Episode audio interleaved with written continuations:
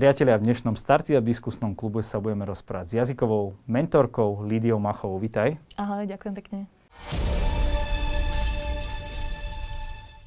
Lídia, ty ovládaš 7 cudzích jazykov. Áno. Môžeme si ťa vyskúšať? O, môžeme, skúsme. Ça va? Oui, ça va bien, merci. De donde eres? Uh, soy de Eslovaquia. ¿Y tú? También. Mhm. Um, was hast du gemacht heute? Ähm, ich habe heute gearbeitet zu Hause. Also das ist normal für dich, oder? Ja, ja, es ist In ganz diese normal. Zeiten, Ja, es ist eigentlich immer normal für mich, da ich immer von zu Hause aus arbeite. ты уже была в Татарстане? Да, да, я уже была э, в Казани была. Понравилось? Да, очень, очень понравилось. No tak vidíte, že naozaj o- ovláda uh, tieto uh, jazyky. Zaujíma ma, ty máš na to nejaký špeciálny talent, lebo nie je úplne bežné, že človek sa naučí 7 uh, jazykov. Žila si nejako tak rôzne v zahraničí, alebo ako, ako sa to dá takto naučiť? Vôbec som nežila v zahraničí, učila som sa všetky jazyky doma ako samouk a nemyslím si dokonca ani, že mám nejaký špeciálny talent na to. Myslím si len, že to bolo pre mňa vždy také obrovské hobby, že som sa tomu chcela venovať, venovala som tomu dostatok času a postupne som si zefektívňovala metódy, ako sa tie jazyky učím a tak som vlastne naberala jeden jazyk za druhým úplne prirodzene. Uh, ty robíš jazykový mentoring. A dúfam, že nám v priebehu rozhovoru aj vysvetlíš, čo to je, ale skôr ma zaujíma, či v dnešnej dobe má tento biznis vôbec význam, keď máme Google Translate a rôzne programy, ktoré ty vlastne na- naskenuješ nejaký obrázok a hneď ti to preloží do tých alebo existujú aj také rôzne sluchátka, ktoré ti automaticky prekladajú. Má dneska význam vôbec sa učiť jazyky?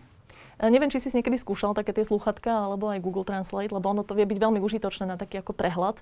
Ale keď sa človek naozaj komunikovať s niekým v tom jazyku, tak minimálne zatiaľ to teda vôbec nestačí. Takže myslím si, že určite to má zmysel. Takže nepripraví ťa teraz uh, Google Translate v najbližších rokoch o prácu. Nie, nemyslím si, nemyslím si. Akože určite je to užitočné, ja to veľmi vítam, uh, takéto pomôcky sa ma to rada využívam, ale nie je nad to, keď niekto naozaj dokáže pochopiť jazyk, dokáže si v ňom hocičo pozrieť, vypočuť, pozrieť si seriál, pozrieť si prednášku, uh, prečítať si knižku a porozprávať sa hlavne s nejakým, treba s odborníkom na nejakú tému. Myslím si, že to sa nedá len tak nahradiť tým, že teraz sa budeme cez sluchatko baviť.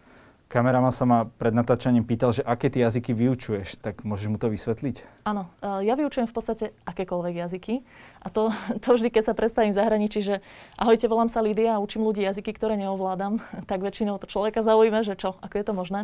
Ono je to preto, že ja som práve prišla s takým vlastným spôsobom, ako môžem každému človeku pomôcť naučiť sa akýkoľvek jazyk, pretože tie princípy sú tam vlastne veľmi podobné, platia na všetky jazyky úplne rovnako. A dôležité je len sa tomu jazyku venovať, vybrať si správne materiály, správne metódy a pustiť sa do toho. Takže rovnako to platí na jazyky, ktoré som sa aj naučila a úplne rovnaké princípy platia aj na arabčinu, čínštinu, turečtinu. Takže toto je ten jazykový mentoring, Áno, presne ktorý tak. si vlastne ty vynašla, alebo si to od niekoho odkúkala vo nie, nie, svete? nie, nie, nie, vynašla som to sama. Že originál, hej, tri A prúžky Je to, Adidas. áno, áno, je to originál, dokonca to máme už ako ochránenú známku, takže je to, je to aj právne potvrdené. Je to v podstate mm, taký unikátny spôsob, kde som ja sa snažila preklenúť uh, svet polyglotov, teda ľudí, ktorí sa radi učia jazyky tak ako ja, a svet učenia jazykov, v ktorom som tiež pôsobila ako učiteľka. A videla som, že to skrátka nefunguje v tých jazykových školách, uh, v školách. Ľudia majú skrátka problém naučiť sa jazyk, aj keď chodia na nejaký kurz niekoľko rokov. Tak som sa snažila na to, že čím to je, ako je to možné. A spoznala som vlastne desiatky až stovky polyglotov, dokonca som zorganizovala najväčšiu konferenciu pre polyglotov a zisťovala som stále, aké sú tie metódy, ktoré používame, čo máme spoločné. A teraz sa to v rámci jazykového mentoringu snažím približiť ľuďom, pretože je to naozaj univerzálne, každý to vie využiť. Ty si vyštudovala učiteľstvo jazykov. Prekladateľstvo, tlmočníctvo, Dobre. ale popri tom som učila. OK, takže máš zrejme skúsenosti aj s tým klasickým učením. Ja mám totiž to pocit, že my sa v školách učíme jazyk absolútne opačne, ako by sme sa to mali. V zmysle, že keď je malé dieťa, tak ono je proste dané do toho prostredia a stále to počúva a postupne sa nabaluje. Najskôr viete jednoduché slova a tak ďalej a, a postupne sa učí. Lenže čo my, čiže je v tom prostredí stále po nejakú dobu. Mhm. Lenže my keď sa učíme jazyky, tak ideme do školy alebo do tej učebne nejakej jazykovej školy, tam sme hodinu, dve, tri týždenne Áno. a potom nič. Presne. Mám pocit, že to je úplne presný opak, že možno keby ten človek venoval nejaké intenzívnejšie, že by sa to učil nejakú dobu, možno išiel, neviem, niekde na dovolenku alebo tak, Ako to vidíš? Z časti áno a z časti nie. To znamená, určite myslím si, že tá výučba v školách naozaj nie je efektívna a je to práve preto, že naozaj je to 1, 2, 3 hodiny do týždňa a potom človek s tým jazykom nič nerobí a očakáva, že keď príde na tú hodinu, tak ten učiteľ ho zase bude učiť a tak sa ten jazyk naučí. Ale v skutočnosti je práve potrebné, aby sme sa učili tak, ako si spomínal, ako de- malé deti musíme strašne veľa počúvať, rozprávať, komunikovať a ja sa práve snažím ľuďom, ľudí nahovárať na to, aby sa tomu venovali, pretože tých metód je dneska veľmi veľa k dispozícii. Vďaka internetu máme nespočetné zdroje, keď si vezmeme na YouTube seriály, podcasty rôzne a tak ďalej. Naozaj je čo pozerať, len sa tomu človek musí venovať, aby sa do toho dostal a dostatočne si to napočúval, aby tomu rozumel. Takže toto je, je určite potrebné, ale na druhej strane si môžeme z toho školského zobrať určité skratky, ako je napríklad znalosť gramatiky. Pretože nám ako dospelým ľuďom oveľa viacej pomôže, keď si prečítame nejaké pravidla toho jazyka a zistíme, že aha, že tak tuto je použitý taký čas, pretože je tu nejaký súvis s minulosťou a s nejakým výsledkom deja. A toto nám vie zase dať skratku, aby sme sa posunuli ďalej rýchlejšie ako tie malé deti. Ty máš také veľmi známe video na YouTube, má 5,5 milióna zliadnutí, to znamená, ako keby si ho každý Slovak pozrel, takéhoto človeka sme tu ešte nemali. A tam práve hovorí, že existujú viaceré metódy, že tie jazyky, že každý má ten svoj nejaký princíp, ale musí byť niečo také, čo vo všeobecnosti je najefektívnejšie. No najefektívnejší je práve ten prístup, ako pristupujeme k tým jazykom. To znamená, tu nie je nejaká jedna metóda, ktorá by fungovala najlepšie všetkým. A ja ani neviem nikomu povedať... Metóda, ktorá jeden... funguje najviac ľuďom. Uh, ono je to práve tak. Ne- neexistuje jedna správna metóda. Uh, to, čo ja učím ľudí, je nájsť si tú svoju cestu k tomu, ako sa ten jazyk naučia. A ja im dávam rôzne možnosti, z ktorých si oni povyberajú to, čo ich baví. Poviem príklad. Uh, niekto, možno pre teba by fungovalo pozranie YouTube, hej, že máš rád YouTube, videá, fičíš na tom, baví ťa to, super. Ale niekto druhý nemá rád YouTube, proste zapne si to, nevie, čo tam bude pozerať, nechce sa pozerať na tú obrazovku, tak pre neho to nebude dobrá metóda. Takže ono by to objektívne bolo napomocné pre všetkých, ale pokiaľ to človeka nebaví, tak mu to nepomôže. Takže ja preto neradím ľuďom, že vy musíte teraz 20 minút pozerať YouTube a teraz musíte toto čítať, ale dávam im na výber vlastne, že pozrite sa, aké sú všetké možnosti a povyberajte si z toho, čo vás baví. Pretože potom musí to človeka skrátka baviť, tam iná cesta nie je. A doporučuješ svojim klientom napríklad aj drillovať slovička? Uh, to je taká vec, čo veľa ľudí učiť sa, neučiť sa. Jasné. E, slovička sa treba učiť, slovnej zásobe sa treba venovať, ale drilovať nie. E, existujú mnoho efektívnejšie spôsoby na učenie sa slovičok a tam je najdôležitejšie to, ako často si ich opakujeme. Sú rôzne metódy, niektoré sú na papieri, niektoré môžu byť kľudne v aplikácii, niektoré sú na kartičkách, ale úplne najdôležitejšie je to, ako často si opakujeme tie staršie slovička a nie koľko nových slovičok sa dokážem nabifliť za krátky čas. Opakovanie matka múdrosti. Presne tak. Platí to 100%, ale aj na to opakovanie treba ísť efektívne a nie iba, iba si to čítať, povedzme. Veľká chyba, že ľudia iba pasívne si pozerajú, alebo si pozerajú len v angličtine a povedia si, ja toto poznám, toto viem, idem ďalej. A strašne dôležitý je preklad práve zo slovenčiny do angličtiny. A veľa ľudí sa snaží, aby ich deti sa naučili jazyky čo najrychlejšie. Jedným zo spôsobov je, že im zablokujú slovenské kanály a sledujú len tie rozprávky v angličtine alebo v nejakom inom jazyku, je toto fajn? Dala by si to ty svojim deťom, neviem, či máš alebo nie, ale spravil by si to takto? Zatiaľ nemám, ako určite by som to nerobila na silu, ale určite by som sa snažila deti k tomu motivovať, aby ich bavili tie mm, cudzojazyčné materiály. A myslím si, že to môže zafungovať, pretože tie deti možno na začiatku s tým budú mať problém, ale potom zistia, že vlastne som si na to zvykol a už tomu celkom aj rozumiem. A, takže určite je to pre deti dobré, pokiaľ majú taký obrovský vstup alebo input sa tomu hovorí a veľa toho vnímajú v cudzom jazyku. Ľudia častokrát riešia, že či napríklad stačí angličtina, alebo či treba vedieť aj tie ďalšie jazyky. Ako to vidíš ty v dnešnom svete? Ty robíš v biznise, verím tomu, že máš aj biznisových klientov, firmy a tak ďalej. Je treba vôbec vedieť nejaký iný jazyk okrem angličtiny? No, myslím si, že dneska už angličtina naozaj nevyhnutnosť. Keď človek chce cestovať alebo mať prístup k vede, k biznisu, k čomukoľvek ale myslím si, že je dobré minimálne jeden ďalší jazyk ovládať. To je to... cieľ Európskej únie, neviem, či Áno, vieš, aby presne. všetci vedeli uh, dva cudzie jazyky. Určite. Uh, myslím si, že to je um, potrebné, hlavne keď človek dneska pracuje naozaj v rôznych firmách, tak sa väčšinou už angličtina považuje za samozrejmosť na komunikáciu medzi oddeleniami, ale požaduje sa veľakrát už, aby človek sa aspoň pasívne orientoval v nejakom ďalšom jazyku. A to by malo byť druhé čo? Nemčina? Z hľadiska toho uh, prostredia, v akom sme?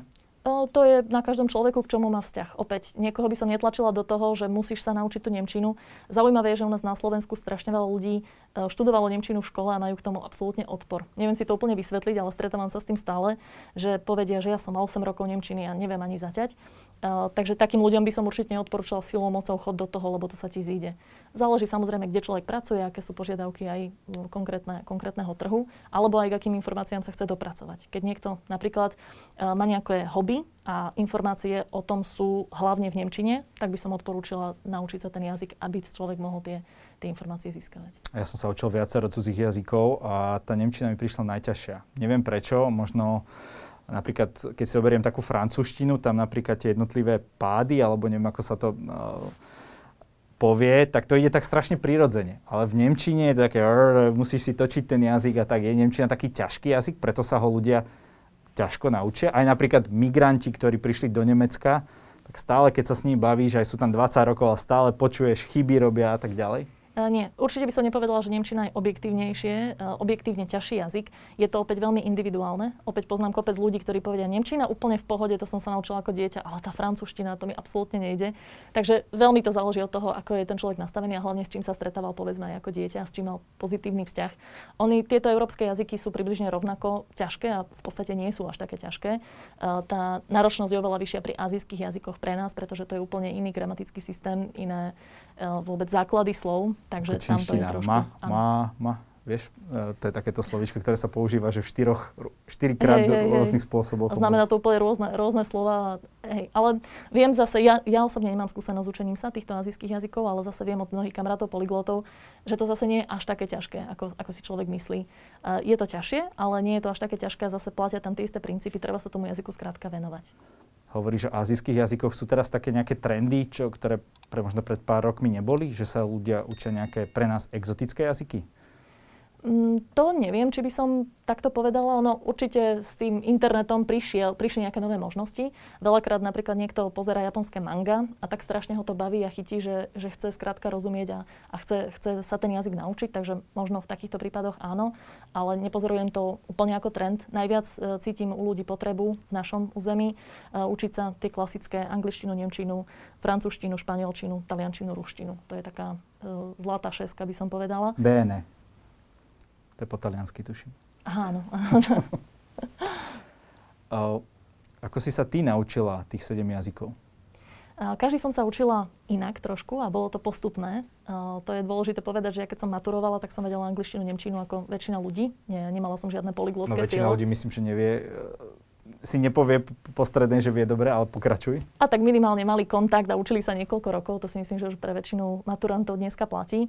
No a ja som v podstate úplne prirodzene prišla na to, že mám potrebu pre nejaký ďalší jazyk v živote. Napríklad španielčina bola tretia a tam som veľmi chcela cestovať do španielských hovoriacich krajín, tak som sa snažila ju naučiť najskôr ako samouk a nešlo mi to, lebo som nevedela veľmi ako na to. A potom tým prelomom pre mňa bolo čítanie Harryho Pottera v španielčine napríklad. To bola taká metóda, knižka, ktorú som ja mala načítanú z detstva veľakrát a začala som ju počúvať aj čítať v španielčine. Ako sa volá chrabromil po, po španielsky, pamätáš si? To ti veru už nepoviem, to, to si nepamätám.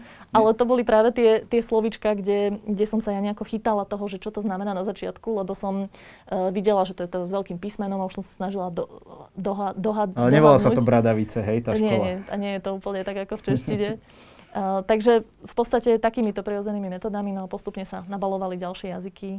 Uh, tak ako vznikala potreba, napríklad pre vruštinu, ktorú sme spomínali, tam som si vysnívala, že chcem ísť transsibirskou magistrálou. Proste chcem prejsť do Ázie uh, týmto, týmto vlakom. Dva roky som sa tú ruštinu učila a potom som sa rozprávala so všetkými len po rusky. Ako zvládla tvoja pečenka uh, transsibirskú magistrálu? Úplne v pohode, pretože všetci mi hovorili, že si mám tam zobrať e, vlastný alkohol, lebo ma všetci budú ponúkať. A ja som nič takéto nezažila, neviem, či som bola v nejakom inom vlaku alebo vagóne, ale všade, všade okolo boli rodiny s deťmi a tí deti sa so mnou hrali a bolo to hrozne milé. Takže pečenka úplne v pohode. Takže žiadne tieto stereotypy úplne neplatia. Uh, typický príklad človeka, ktorý sa učí jazyky, je dajme tomu starší človek, ktorý ide na nejakú novú pozíciu alebo proste len chce sa zdokonaliť a predsa má už vyšší vek a mám pocit, že kopec ľudí s tým ako keby struggle, neviem, ako to po, zápasy svojím spôsobom. Kde je ten problém? Ako by si, dá sa to tak obecne povedať, že kde robia títo ľudia chybu? Uh, áno, myslím si, že je tam viacero dôvodov, prečo to ľuďom nevychádza, ale väčšinou je to o tom, že človek má také nevhodné alebo nesprávne očakávania od toho jazyka. Človek naozaj očakáva, že mu stačí tá jedna hodina v jazykovke, v skupinovej výučbe, kde príde a iba sa vlastne posadí a čaká, že čo ten učiteľ ho naučí. A ono, takto sa proste jazyky nedajú naučiť. To, ja si myslím, že toto je úplne najväčší dôvod, prečo toľko ľudí chodí naozaj na kurzy roky a roky a ne, nevedia sa dopracovať k výsledku. Uh, pretože tam je potrebné naozaj, keď si to vezmeme ako deti, keď sme sa naučili rozprávať, tak sme veľmi veľa počúvali. To dieťa, keď je malé, tak prvé 2-3 roky vlastne len počúva tých rodičov a nič nemusí robiť, nemusí sa o nič starať. A my si potrebujeme v tom dospelom veku tiež napočúvať obrovské množstvo materiálov, aby to bolo pre nás prirodzené. Rovnako to funguje s rozprávaním.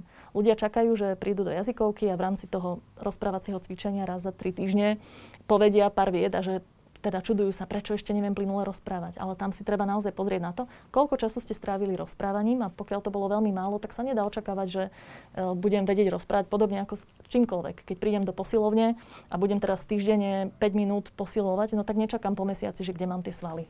Ono asi nie je úplne nutné, aby človek ten jazyk vedel gramaticky správne však. Tak áno, pokiaľ si nejaký prekladateľ v Európskej komisii, tak asi tam záleží na každom slove, ale keď ideš niekde na trh, tak môžeš to proste zle vyskloňovať a vyčasovať a tak ďalej, že um, možno aj toto ľudia si myslia, že musia byť perfektní, lebo k tomu nás možno aj ten minulý režim učil, ale pritom stačí len uh, vedieť, dajme tomuto slovíčko a ruky, rukami, nohami a postupne sa to človek naučí. Áno, tam samozrejme si treba položiť otázku, že na čo sa ten jazyk učím. Keď niekto ide na dovolenku za mesiac, na týždeň a chce sa len takto dohovoriť, tak mu to určite stačí. Pár slov, fráz a už improvizujem.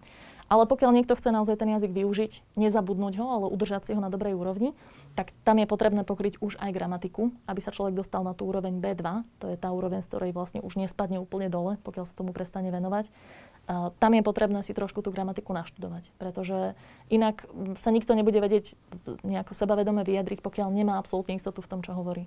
Takže nevyhneme sa tej gramatike úplne nevyhneme, pretože áno, tak ako som hovorila na tú, na tú pokročilú úroveň, tam si to musíme prelúskať, pretože uh, v podstate každý na to príde, aj keď to chce tak nejako uhrať a improvizovať, tak príde na to, že veľakrát potom niečo povie, zimprovizuje to a ten druhý ho inak pochopí. Že tam dochádza k rôznym nedorozumeniam a to spôsobuje práve tá gramatika. Takže vtedy je, vtedy je potrebné naozaj trošku si tú gramatiku upratať. Dá sa to opäť robiť veľmi zaujímavými e, spôsobmi, nemusí to byť ten klasický štýl. No tak to, mi, tak to som zvedavý, čo mi, čo mi teraz poradíš na tú gramatiku. Tie princípy sú v podstate rovnaké ako v škole, treba si spraviť kopec cvičení. Ale tie cvičenia vedia byť robené oveľa hravejšou formou, napríklad dneska aj kvôli apkám. Ja som mala jedného klienta, ktorý mal strašný problém a odpor k gramatike a povedal, Lidka, ja nebudem sedieť nad knihou, mňa to proste nebaví, ja mám k tomu úplne odpor.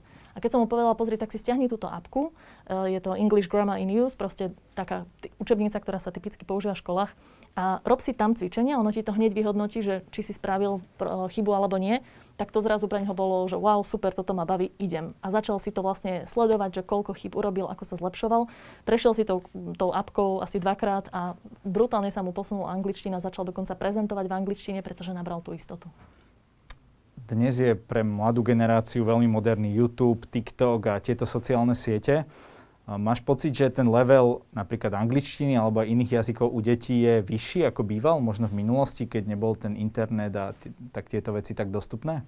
Myslím si, že áno. Uh, vidieť to na mladých ľuďoch, ktorí ale využívajú ten internet zodpovedne, nie je teda iba na nejaké uh, hry, kde sa Ale pozor, aj pri, sa, aj pri hrách sa vieš veľmi dobre naučiť, ano, lebo tam, to, tam tomu naozaj to dieťa chce rozumieť, ako Určite. si ty hovoril. Ja som veľkým zastancom hier, kde sa ale pracuje s jazykom. Pretože keď to je nejaká strieľačka alebo vyklikávanie štvorčekov, tak to mi je jedno, že to je anglická hra, ale tam sa nič nenaučím. Uh-huh. Myslíš Minecraft teraz? Uh, nevyznám sa až tak v týchto okay. hrách, ale uh, pokiaľ je to hra, na, napríklad mám skúsenosti naozaj so žiakmi, ktorí hrali, že majú aj sluchatka a komunikujú s tými ostatnými, tí majú takú dobrú angličtinu po pár rokoch, to je, to je naozaj to cítiť, pretože oni boli s tým jazykom v kontakte spôsobom, ktorý ich baví. Takže hry sú určite výborná metóda. A musia komunikovať, vieš, lebo ide im o výhru, takže rýchlo, efektívne, zrozumiteľne. Presne tak. A tak ďalej. Takže ak by sme si to zosumarizovali, tak uh, ešte ma jedna vec zaujíma.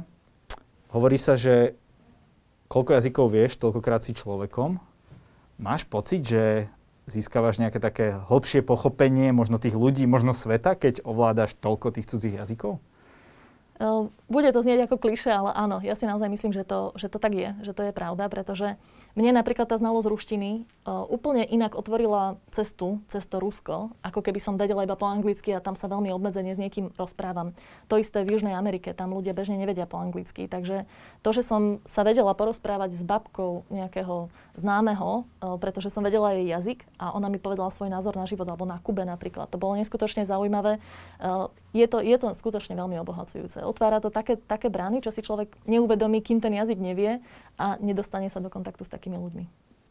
OK, takže aby sme si to zosumarizovali, tak uh, ja to budem hovoriť, ako som to pochopil z toho nášho rozhovoru a tým povedať, či, či, uh, či, či to hovorím správne. Takže v prvom rade, keď si chcem vybrať ten jazyk, tak uh, musím ho na niečo potrebovať? Áno, treba mať nejaký dôvod, prečo sa ho učím. Dobre, tak dajme tomu, chcem ísť na pracovnú pozíciu niekde. Druhý krok je teda, keď si vyberám tie metódy, akými sa budem učiť, tak sú také metódy, ktoré ma musia baviť? Presne tak, je to veľmi, veľmi dôležité. Dobre, tak ja mám rád YouTube, aj publikujeme na YouTube, a, takže pozeral by som si YouTube videá. A v treťom rade, keď sa teda chcem dostať na tú úroveň B2, už by som teda mal začať myslieť aj na tú gramatiku a predsa len tam dať do toho trošku toho drillu, že nepôjde to úplne len tak jednoducho. A ďalšia vec je potom slovíčka, ktoré by som si mal priebežne opakovať a učiť sa nové, aby sa mi zväčšovala tá slovná zásoba, aby som možno chápal čoraz viac toho kontextu a čoraz potom ostatné slová mi začnú do toho zapadať. Áno, veľmi zjednodušene by sa to dalo takto pomenovať, ale ešte sme zabudli na niekoľko ďalších oblastí, lebo ich je až sedem. Uh, teda gramatika, slovná zásoba sú jedna časť, ale potom je tu ja ešte... som myslel teda... tak v praktickom zmysle, ale pokračuj. No, OK, pardon, ale teda, aby sme povedali kompletne, Jasné. lebo toto nie je kompletný na, na recept na jazyk, ale mu treba tam pokryť vlastne aj počúvanie, čítanie, to sú tie vstupné metódy, a potom ešte výstupné metódy, a to je rozprávanie a písanie. A k tomu ešte výslovnosť pridružená k rozprávaniu a to už je všetko.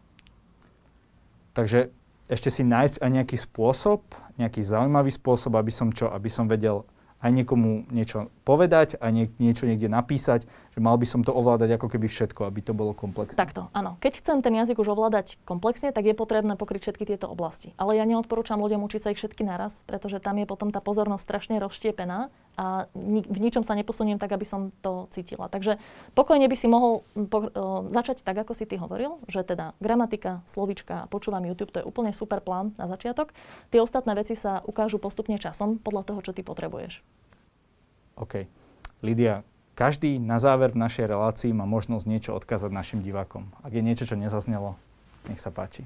Tak ja by som asi povedala hlavne to, že som presvedčená naozaj o tom, že každý sa dokáže naučiť cudzí jazyk. Nie je to vysada nejakých talentovaných ľudí. Eh, Je to skutočne dostupné, akurát veľa ľudí si myslí, že jediný spôsob je ten, ktorý skúšali v škole alebo v jazykových kurzoch, ten tradičný školský systém. Ja som presvedčená, že je o mnoho viacej rôznych spôsobov a každý si musel nájsť tú svoju cestu, tá, ktorá ho baví, tá, ktorá mu dáva zmysel a venovať sa tomu jazyku a ono to potom ide. Tak. To je ponorsky ďakujem. Aj po dánsky. Hakuna Matata. To je po svahilsky. A ako by si na to odpovedala? Hakuna Matata znamená? Uh, Hakuna Matata nie je problém, takže Aha. na to sa akože neodpovedá úplne, ale... Aha, OK. Hej. Tak ďakujem za rozhovor a nech sa ti darí. Ďakujem veľmi pekne.